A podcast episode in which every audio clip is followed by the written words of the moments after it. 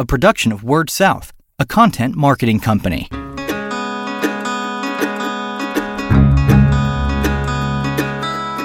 Story Connect, the podcast, helping communicators discover ideas to shape their stories and connect with their customers. What does it take for an electric cooperative to jump into the broadband business? That's what we'll be talking about on this episode of Story Connect podcast. My name's Andy Johns with Word South. I'll be your host once again, and I'm joined today by David Murphy, who is the VP of Marketing and Economic Development at Volunteer Energy Cooperative. So thanks for joining me, David. I'm glad to be here.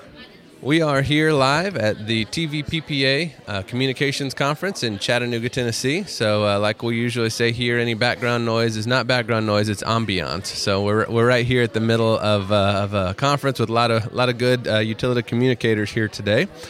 Uh, wanted to talk about. Um, uh, I invited David to be on because I know they are are partnering with a telco in Bradley County, Tennessee, Cleveland, Tennessee area uh, to bring broadband to those folks. So, David, tell us a little bit about that project.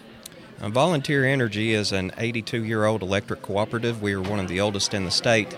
Um, over the past five to ten years, you know, there has been a strong push by our cooperative members uh, to bring broadband access to their homes because most of our uh, members live in rural Tennessee and many do not have access to broadband, uh, no, no connectivity whatsoever.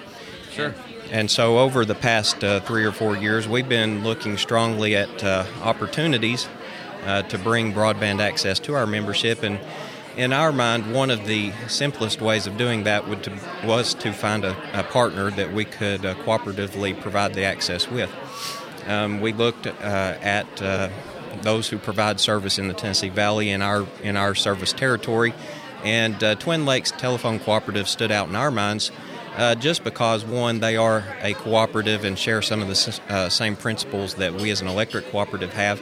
Uh, but two, we, we have an overlapping footprint, so they, they already serve many of our electric cooperative members in our northern part of our service territory. And so, um, leadership at Volunteer Energy reached out to the leadership at uh, Twin Lakes, and we began a conversation about uh, how we could make this function. Uh, so, about uh, two and a half, three years ago, we sat down with them for the first time and started to develop a plan how we might bring broadband access to our electric cooperative membership. Of course, in 2016, uh, the Tennessee State Legislature passed a Broadband Accessibility Act, which authorized electric cooperatives to provide the broadband access, but we had already been working uh, toward that goal uh, even before the um, legislation was uh, brought before the, the, the, legislature. And so once that uh, Accessibility Act was passed, uh, we, we were already moving forward with our plan uh, to partner with Twin Lakes. And so what we're doing, Volunteer Energy actually builds the fiber optic infrastructure, which is probably our strength because we do have about 116,000 members in parts or all of 17 counties, and uh, we, we service 10,000 miles of electric line. And so, maintenance of an infrastructure like that is our, our strength. You, you guys know a little bit about building a building a network, sure? Yeah, we, we do, uh, and and the building part is only a small part of it because once it's uh, on the ground, then the maintenance of it is uh, our bigger part of the business. And so, um, uh, Twin Lakes, they're actually going to provide the the service, the digital content. Uh, we're going to maintain the infrastructure. They're going to maintain the, the customer relationship. And so we, we began a, a pilot in Bradley County. It, uh, it originates in our Hopewell substation. Uh, VEC actually has an intra network between our substations and offices of our own fiber optic uh, uh network. And so we're using that substation as a point of origin to provide the commercial broadband.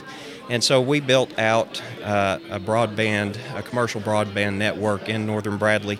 It goes to Bigsby Creek Road and Rabbit Valley Road. There's about 137 homes there that have access to the service. It also goes over on p- parts of Highway 60, Georgetown Road, and Old Georgetown Road, as well as Camelot Subdivision. Uh, our third phase is extended into Nopone Road and, and Van Davis Road. And between those areas, there's been about another 479 homes given access. And so, in total, we have about 616 homes currently that we're providing access to. And at this point, last time I checked at least, we had about 112 subscribers. Um, last uh, last year we actually applied for a number of different grants, one from the state, uh, one from the Appalachian Regional Commission. We weren't uh, given any money through those, but we applied again this year. And fortunately, the Appalachian Regional Commission did approve one of our grants for a total of a million dollars. Um, wow, great! Yeah, so we're going to be matching that with a million of our own. And using that two million total, we're going to provide access to the communities in Birchwood, Tennessee. It sits on the Meigs and Hamilton County border. And that will be about another 731 homes that will be given access. So we're actually, we just signed the contract on that grant yesterday. And this is breaking news then here. This is, this is very fresh. Great. Yeah, and so um, we will actually uh, begin construction on that hopefully within the next month to two months. Uh, we look to have the uh, the infrastructure complete by the end of 2019. And also this week, we've turned in applications to the state, uh, the uh, Economic and Community Development Department, uh, for four additional areas.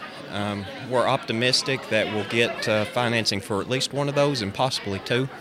Um, but we turned in grant applications for the 10 mile community in Meigs County, the Spring Creek community in McMinn County, uh, part of southern Roane County and part of southern Bradley County. And so we just submitted those, uh, got those uh, grant applications completed this week. Sure. So, what what have the attitude been? And, and I know from living right over here uh, in Hamilton County, next door to Bradley County, um, that there's there people have been clamoring for broadband uh, in Bradley County. What has the attitude been of folks uh, in the communities when you guys are starting to, to come in with, with service with in, in the partnership? It, it's been overwhelmingly positive. Um, those who have had slow internet access in the past, whether it was with dial-up or with maybe something like DSL, you know they they refer to that as broadband, but they're not getting the kind of speeds that we're offering. Our lowest level is 25 megabit per second. Our highest level is a gigabit per second. Um, many of the subscribers that have signed on are taking that gigabit uh, per second service. It may be a little overkill, but they're so excited to have it. They tell us we don't care if we need it or not. We just want the best of the best. Excellent. That's good. That's good to hear. Yeah, and so. Uh, the, the feedback that we've gotten so far from the subscribers who have come online has been overwhelmingly positive as well. Um, you know, there are some hiccups along the way. This is a new business for us, and so uh, we encounter, you know, some things that we we got to work on. But um, so far, Twin Lakes, that's where we're leaning on them. Uh, they've got a, a, strength of experience in, in the customer relationship department when it comes to the, the internet and the, the television and, and telephone services and so they are they're able to come in when we have those types of issues and they work quickly to resolve the issues and and so far you know we've not really had any significant complaints or, or at least that I'm aware of on the flip side of that, uh, your existing membership you had, um, you know, with Volunteer Energy, has there been have there been questions? Was there anything come up at the annual meeting? Have they understood and been supportive of, of moving into to something like this? That kind of, like you said, a different uh, venture for y'all. They are very supportive. The only, uh, I guess, negative aspect is that everybody wants it. And um, of course, it is a costly endeavor and a time consuming endeavor. And we can't get the service out to everyone on day number one. And it, it's a little bit to our dismay because we hear these stories from people every day about how they're impacted by the lack of service, and we we sympathize with them. We want to get that service to them as quickly as we can, but we, our hands are tied to a certain degree. That's why we're applying for these grants. The more grant money we can get, the more quickly we can provide that service, and we are anxious to get that service out there. With 86,000 residential customers, probably the vast majority, I'd say at least 60%, not having internet access, you know, we really have a strong desire to get that out there. And when people find out, hey, there's a pilot in Bradley County and there's 616 homes that have gigabit internet access, you can understand why there might be a little bit of jealousy there. I don't blame them. I would like to have it too. I live just outside of that pilot service footprint. And so um, you know, every day I drive past those homes and think, "You sorry, you sorry dogs, you've got the service that I wish I had." Right. Sounds like you have a good spot for your next pilot program, then, right? Right, right in your backyard. So. Exactly. Uh, so, uh, in terms of communication, because this conference is a communicating uh, or a conference for communicators, how how are you guys dividing up the efforts in terms of marketing and communications um, for these areas in the pilot program between you guys and Twin Lakes? Well, that's another advantage of this partnership with Twin Lakes because we have two marketing departments. And so Twin Lakes, the very first thing they did, they actually went out and purchased a mobile office. It's a trailer that you can set up. You can take it on site to where the service is being provided. You can hook up the service and let the community members come in and actually test drive the service. If they have questions or perhaps have never even you know accessed broadband internet before gives us an opportunity to instruct and to teach them about the service so that they can make an educated decision over if they want service which level of service they need um, but the marketing department at Volunteer, we're also using uh, social networking. We've done some radio spots. Uh, we've put out some billboards. Uh, Twin Lakes does the same thing. We've uh, sent out a bunch of mailers. Uh, we've actually gone door to door and knocked on doors and, and handed people uh, information face to face so that they could be aware that the service is there and try to educate them about what level of service they might need. So the end customer, when they're signing up, they they are signing up in their mind with Twin Lakes or with, with Volunteer Energy or both, or how, how does the branding work? Well, the branding is uh, Twin Lakes Broadband powered by VEC Fiber. Um, and so on their bill, they're actually going to receive a bill from Twin Lakes, but they can call and talk to Volunteer or they can call and talk to Twin Lakes about the service.